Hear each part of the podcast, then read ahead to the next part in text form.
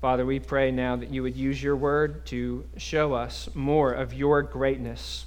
We know that your greatness is unsearchable. Lord God, we pray that you would show us more of how great you are, how great your Son is, how great the gospel concerning him is. God, I pray that you would work in each one of us what is pleasing to you. God, I pray that uh, your word would go forth not in word only today, but in the Holy Spirit and in power and with full conviction. We pray this in the name of Jesus. Amen. Well, I'll ask you to please open your Bibles to Acts 24. Acts 24, we've been going verse by verse through this book, and we've made it this far. We are in the middle of a section of Acts that you can call Paul on trial. In chapters 22 and 23, Paul stood on trial before the Jewish Sanhedrin and before the Roman tribune in Jerusalem. In this passage, chapter 24, Paul stands on trial before the governor of Judea, Felix. In chapter 25, Paul stands on trial before Felix's successor, Festus. In chapter 26, Paul stands on trial before King Agrippa. In chapters 27 and 28, Paul travels to Rome to stand before Caesar himself.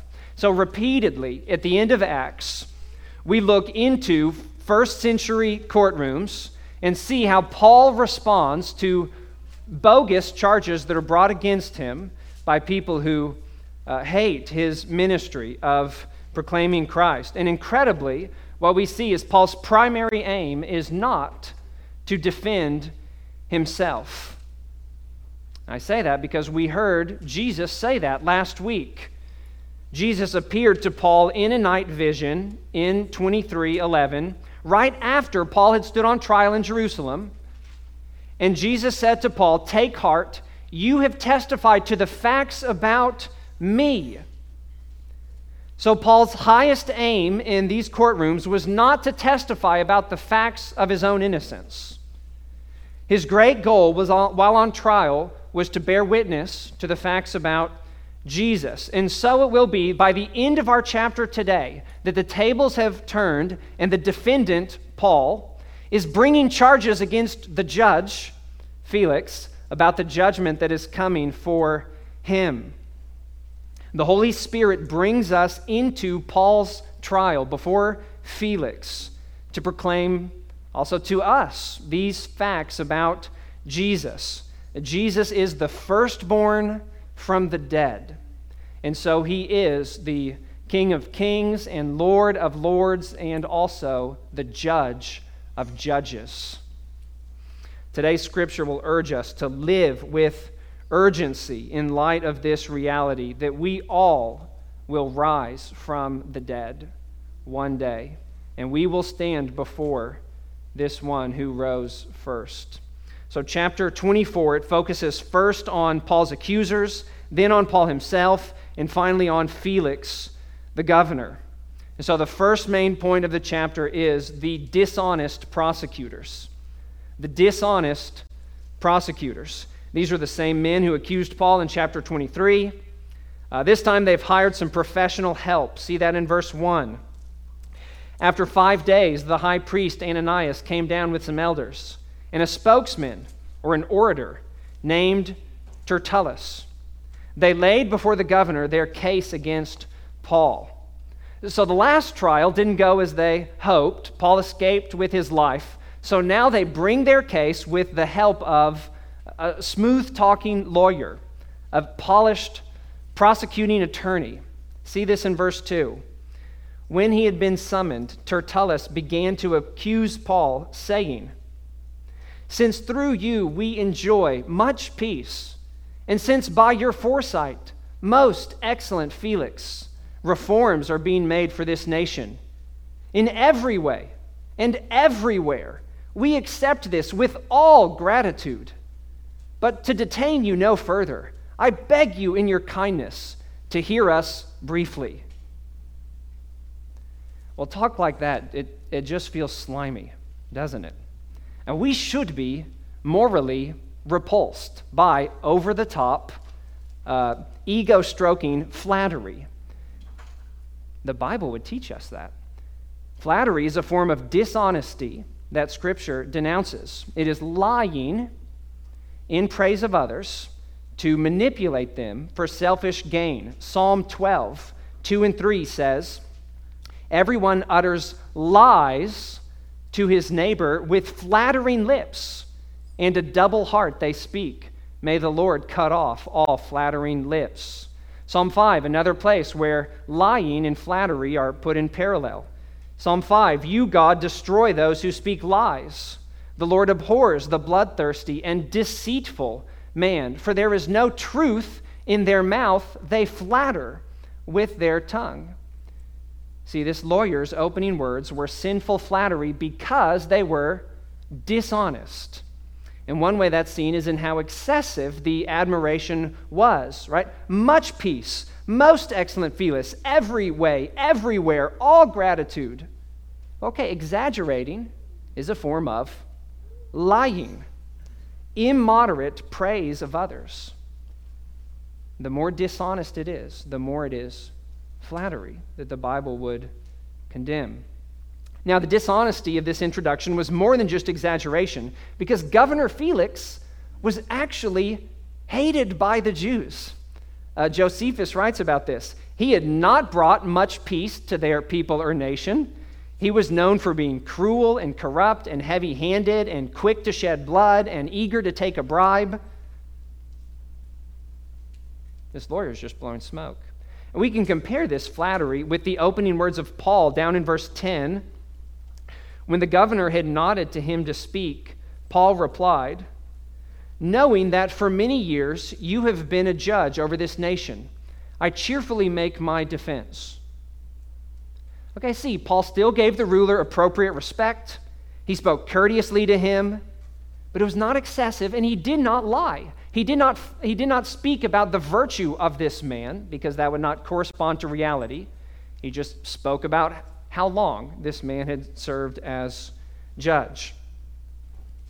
Now, it's not surprising, perhaps, that the prosecution began with a form of dishonesty, flattery, because they're in court to bring false accusations against Paul.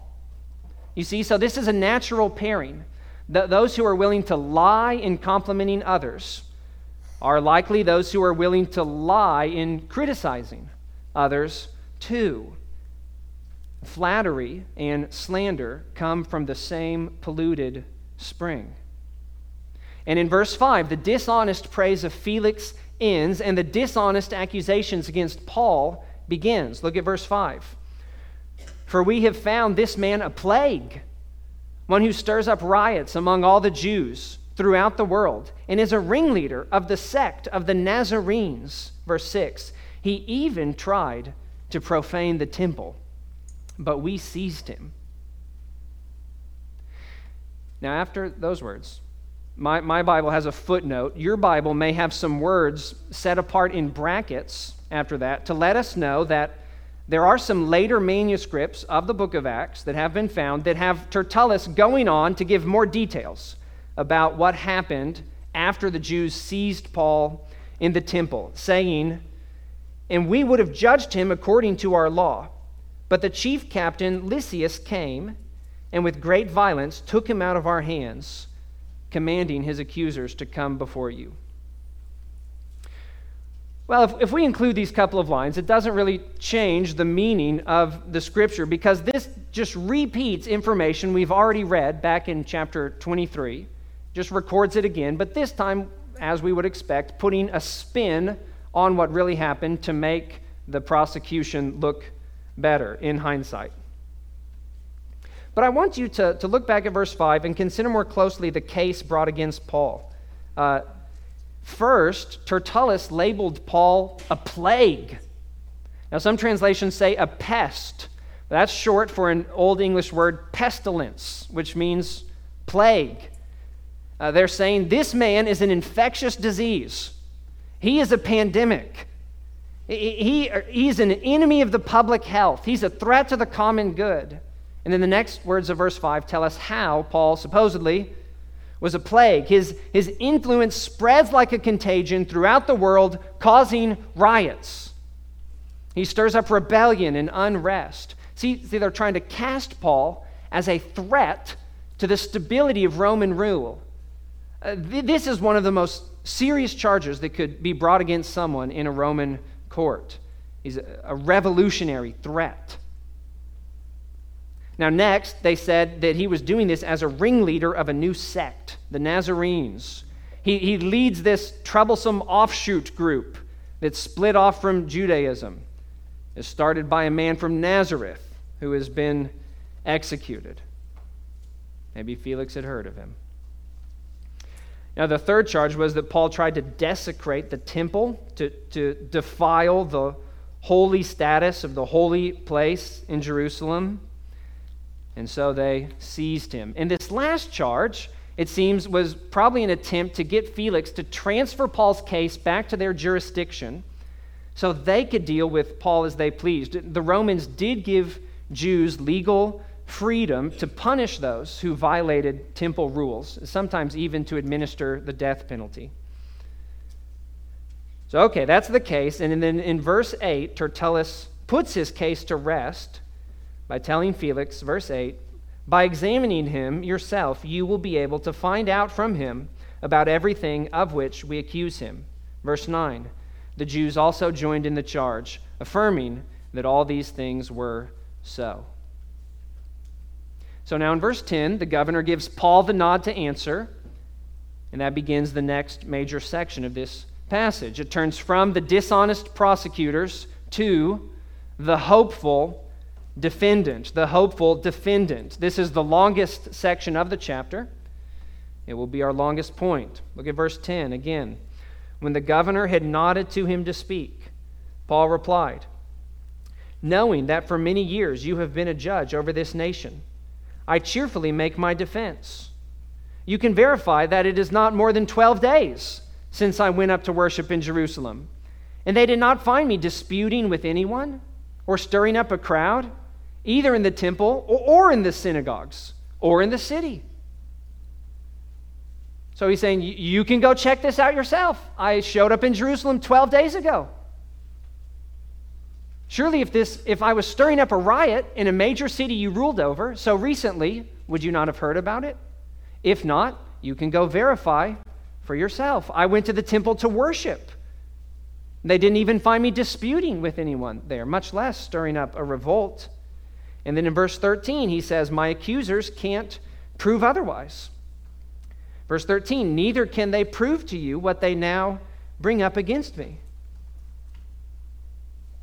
Now, I've mentioned this before, but I'll say it again that part of the reason that the Spirit goes into such great detail in the details of these trials of Paul, trial after trial after trial, these are long chapters is to prove that Christianity is not what the enemies of the church charge.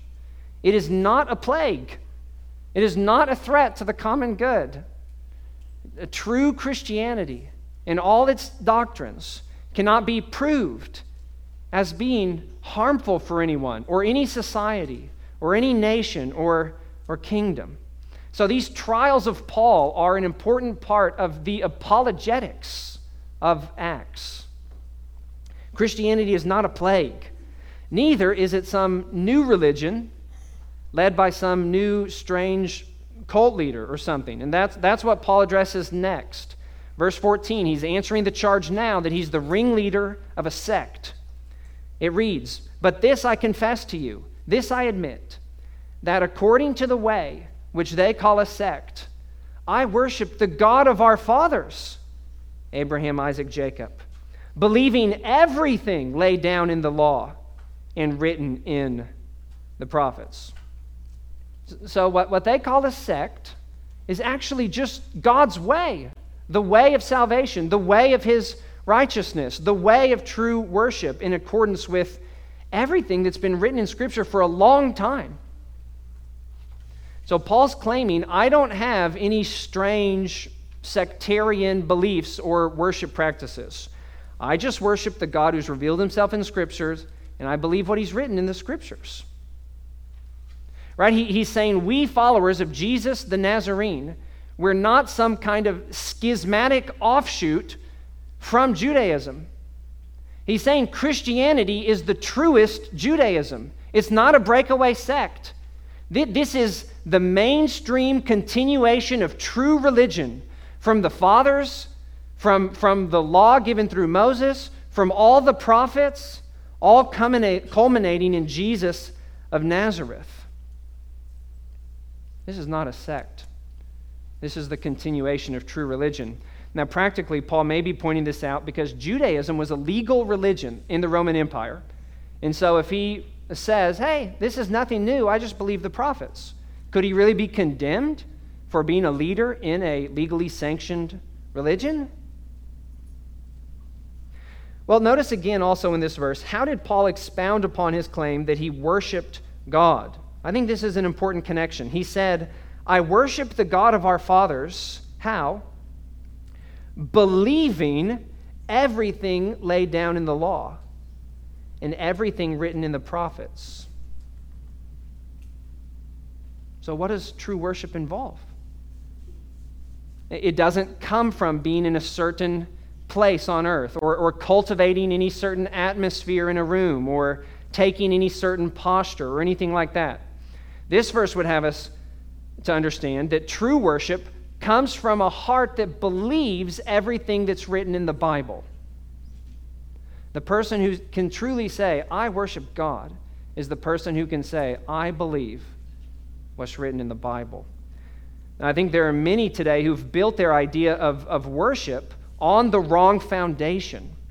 That the ultimate foundation of true worship is not just expressing what's in your heart, but believing what God has said. It is faith in His written word and not, not just the expression of our inner feelings that is the heart of worship that God desires. Now, next, and more specifically, uh, believing all of Scripture led Paul to have a very specific hope. Look in verse 15. Having a hope in God, which these men themselves accept, that there will be a resurrection of both the just and the unjust.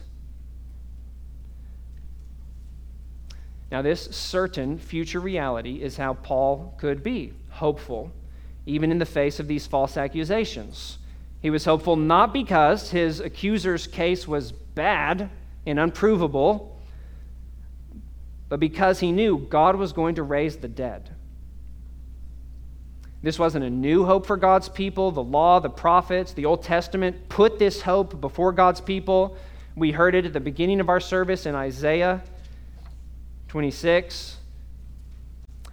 Through the prophet Daniel, though, the Lord made it especially clear that the final resurrection would involve both a resurrection of the righteous and of the unrighteous. Daniel 12, 2 and 3 says, Many of those who sleep in the dust of the earth, dead bodies buried, shall awake, some to everlasting life, some to shame and everlasting contempt and those who are wise shall shine like the brightness of the sky above, and those who turn many to righteousness like the stars forever and ever. Paul, especially, had reason to cling to this hope of Scripture now because he had seen the first fruits fulfillment of this. He had seen Jesus of Nazareth resurrected in bright, shining glory. Now, Jesus also taught there would be a resurrection of both the just and the unjust. Uh, John 5, we read it earlier in the service, 28 and 29. He said, An hour is coming when all who are in the tombs will hear the voice of the Son of Man and come out of the tombs. Those who have done good to the resurrection of life, those who have done evil to the resurrection of judgment. Now, often when the Bible speaks about the resurrection, it, it's only referring to the resurrection of believers, right? The completion of our salvation, uh, when our lowly bodies or our rotting corpses are transformed to be like Christ's glorious body and forever reunited with, with our sanctified souls. But there are a few times in Scripture, including this verse in Acts 24 that we're staring at, it teaches that all people will have their bodies resurrected on the last day. There will be a resurrection also of the unrighteous or the unjust. But their bodies will not be made glorious like Christ's. Uh, they will not be given bodies like the saved, but bodies which are especially suited for experiencing bodily, everlasting joy in communion with God forever, that show off the completeness and power of Christ's saving work. Now, those who participate in the resurrection of the unjust will find their, their souls joined to transformed bodies of dishonor, which are especially suited for experiencing, the prophet Daniel said, shame and everlasting contempt. 2 Corinthians 5:10 says, "We must all appear before the judgment seat of Christ, so that each one may receive what is due for what he has done in the body, whether good or evil." Okay, so think about this. It is fitting for those who have sinned against God in the body, in this life, They've used the members of their body as instruments of unrighteousness. It is fitting for them to be judged eternally in bodies.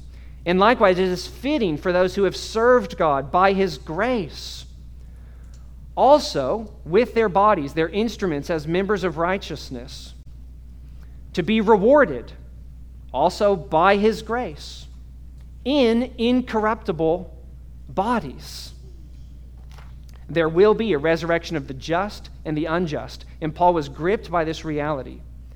And so part of why he is saying this is to say, hey, this is true. I know it's true, so I would never do these immoral things that they're accusing me of. And you'll see that connection in verse 16. Look at verse 16. So, it's an important linking word, or the, the NAS puts it, in view of this, in view of the resurrection, I always take pains to have a clear conscience toward both God and man. If you keep the resurrection in view in your mind, it should have a very strong, controlling influence on the way that you live. And Paul said, Because I see by faith in Scripture that one day every dead body is going to come up out of the grave. And so I strive, I take pains, I give my very best effort never to sin against conscience or against another person, and, and if I do, to pursue repentance and, and to make repent, uh, restitution to my fellow man when necessary. Uh, one of church history's greatest preachers, John Calvin, said that there is no sharper prick to prick men forward to all desire to live a godly and holy life than the hope of the last resurrection. So, if, if you can sincerely say, I believe in the resurrection of the body, then you should also be able to say, I take pains to have a clean conscience before God and man. If you can't, then, then you don't believe as, as you ought at least, that, there, that there's a disconnect between the, the hope you have or say you have for the next life and the way you live in this one. And again, in, in verse 14, Paul said, I have this hope in the resurrection that these men also accept. He said, the people who were accusing him also accepted the reality of the resurrection. But it didn't grip them in a way that they actually felt compelled to live with a clean conscience because they felt free to lie about Paul and lied to, to Felix. They accepted the hope of the resurrection, but it was, not, it was not truly their hope that motivated their living because it didn't motivate them to give their best to live with a clean conscience. Are you having trouble walking in obedience? Meditate on the reality of the resurrection.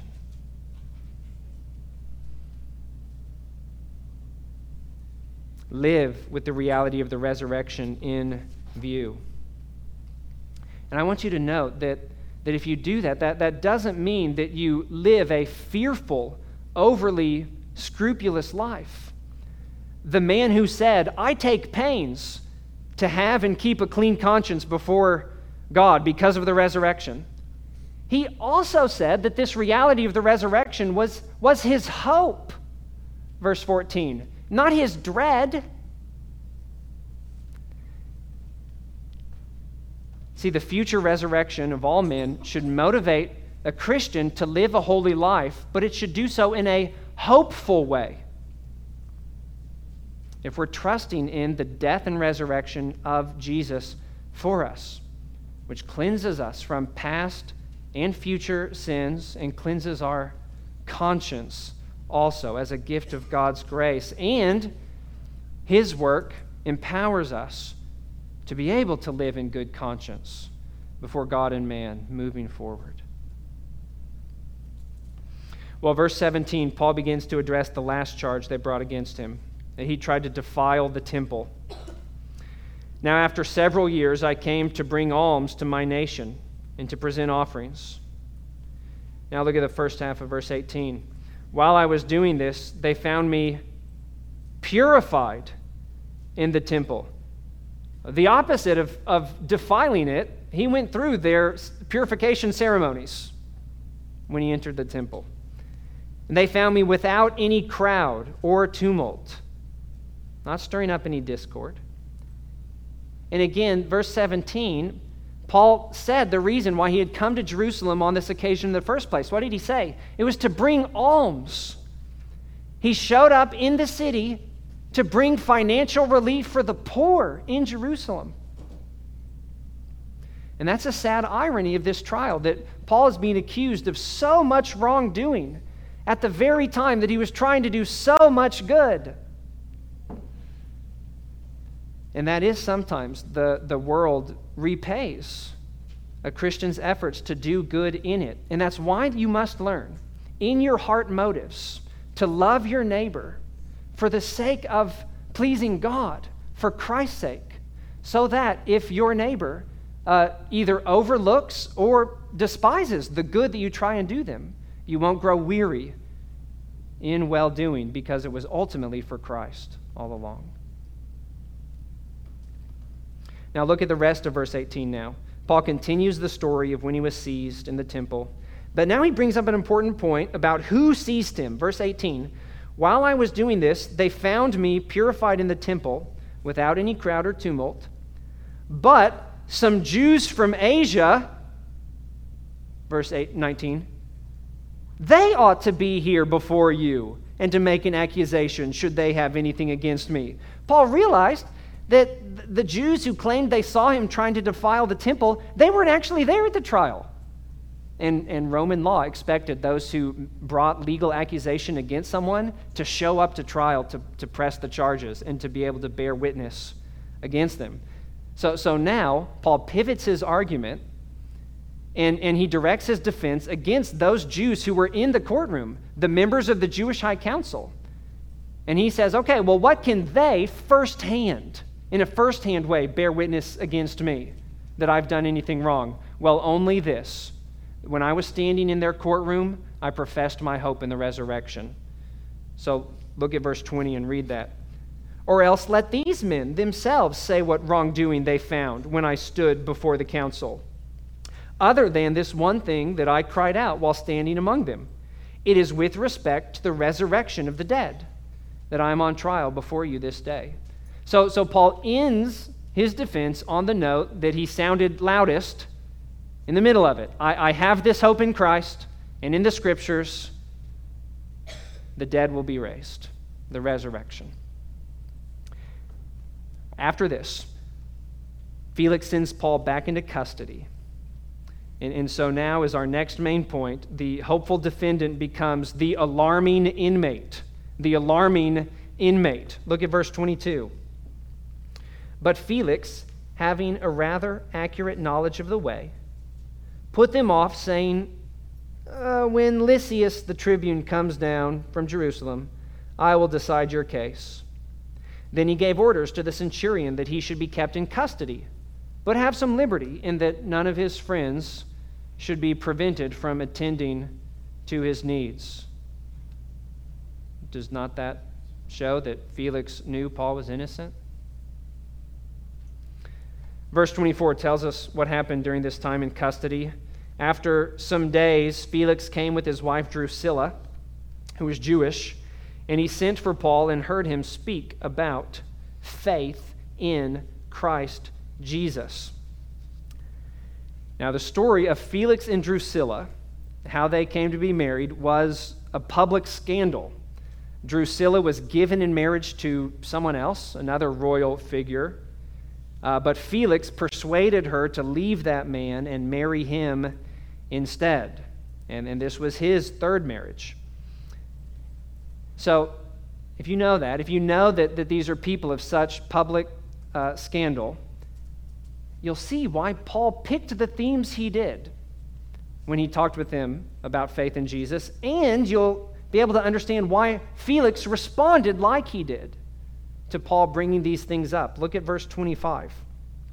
As Paul reasoned about righteousness and self control and the coming judgment, Felix was alarmed and said, Go away for the present. When I get an opportunity, I will summon you.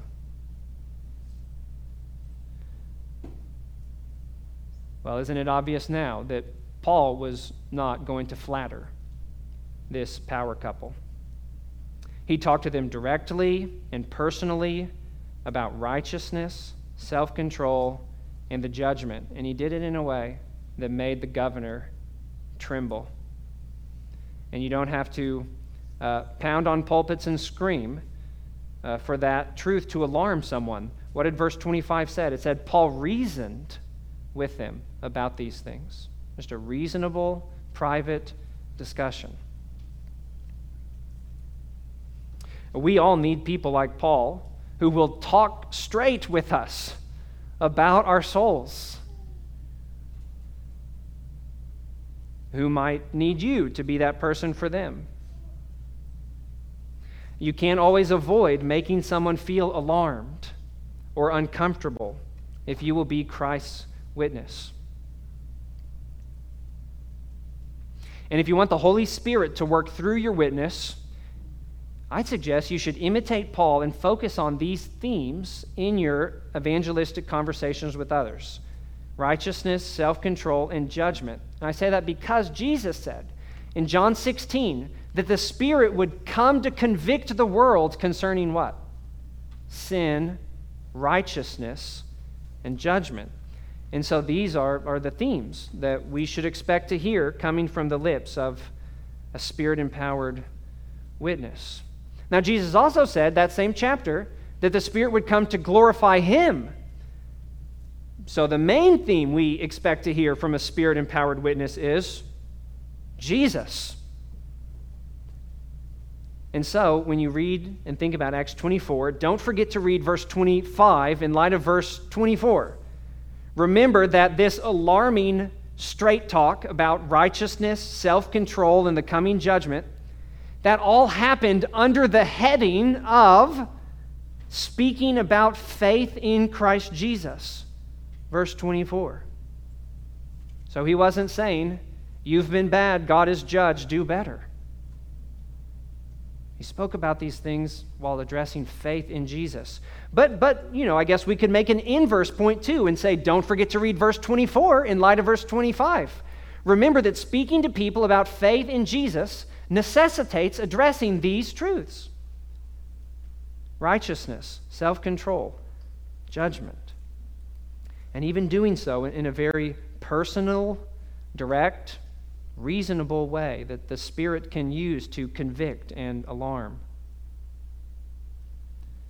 Now, make sure first in how you think about applying these verses that, that you consider these truths with respect to your own soul. Have you, have you ever been in Felix's shoes?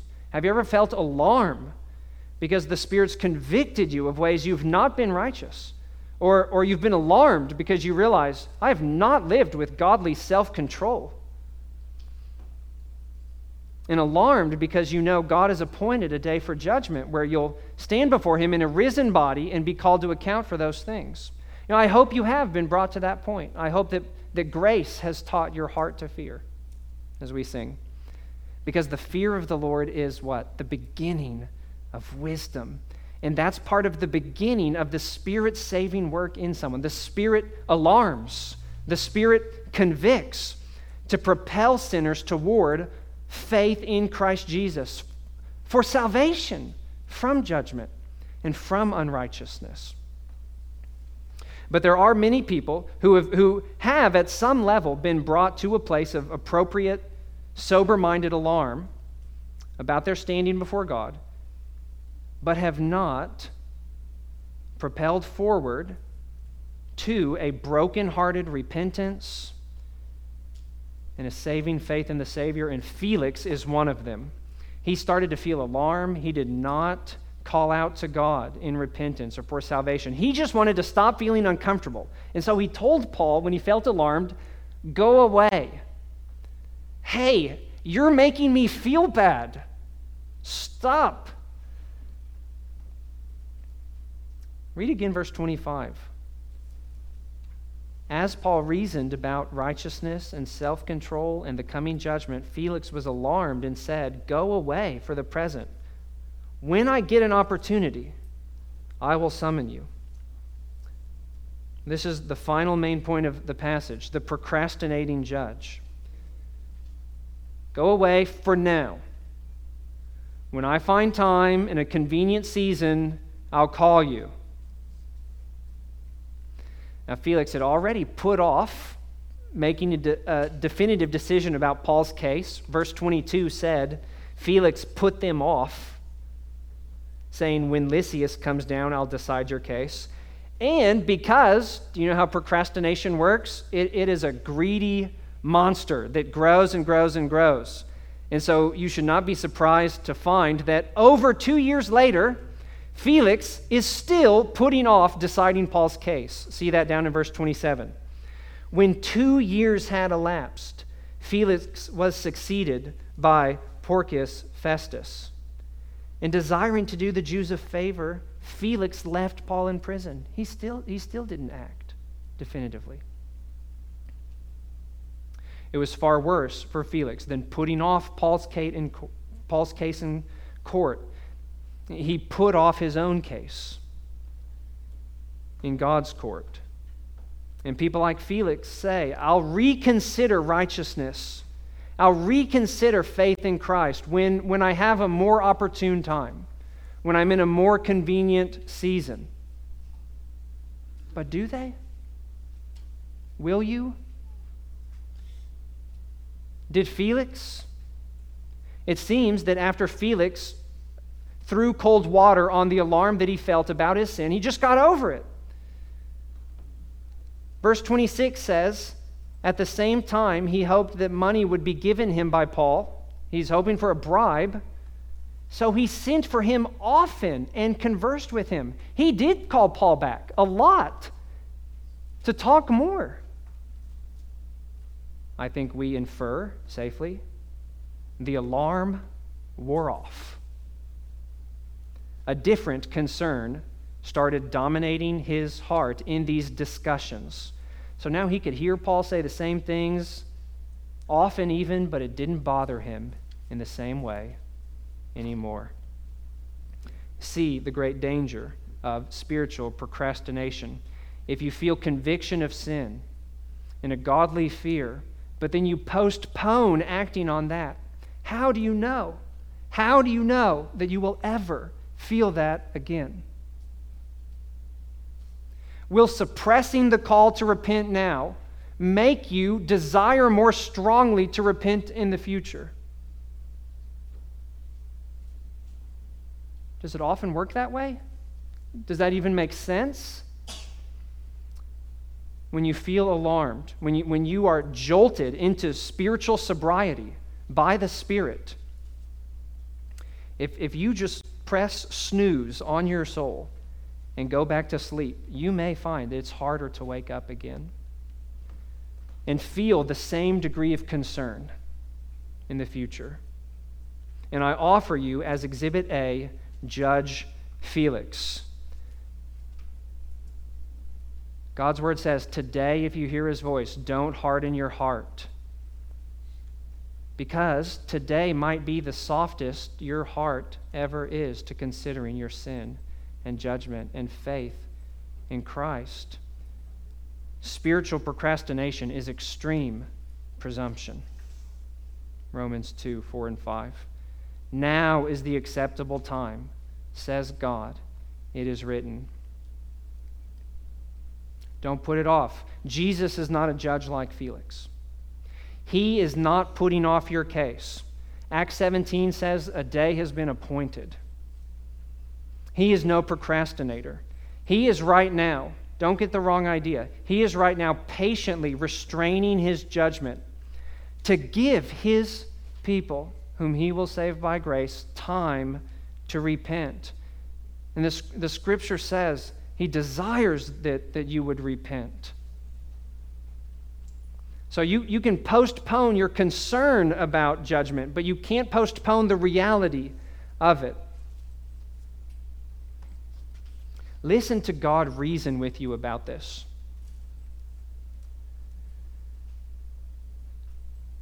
The Bible says, Come now, let us reason together, says the Lord. Though your sins are like scarlet, they shall be as white as snow. Though they are red like crimson, they shall become like wool. If you are willing and repent, you shall one day rise and shine like the brightness of the sky above. But if you refuse and rebel, you shall rise to everlasting contempt. The mouth of the Lord has, has spoken. What sweet, reasonable words are those? You can be washed white. How? By what Paul was talking to Felix about, by faith in Christ Jesus. The blood of Jesus, his death, washes away the stain of your sin against God, and it washes away the guilt of your conscience because the coming judgment came on him already when he hung on the tree. The judge himself took it in the place of all who would be his, in the place of all who would trust him, what he did to save them. And then three days later, he rose from the dead so we could have that declaration of his righteousness credited to us. We can have the perfect record of his perfect human life and his perfect self control counted to our record before God. And that after having all of our sins scrubbed off of that record by Christ's blood. This is the free gift of God for all who will repent and believe. And this free gift in Christ also trains us, the Bible says, trains us to live actually self controlled, righteous lives in the present age as we wait for Him to return and resurrect us. Titus 2. Now, one final application for Christians on just this thought of, of spiritual procrastination. There's an application for you too. If the Holy Spirit convicts you of sin or convicts you about some obedience that you owe to God, don't put it off. Look at Felix. One day can, can turn into two years before you know it.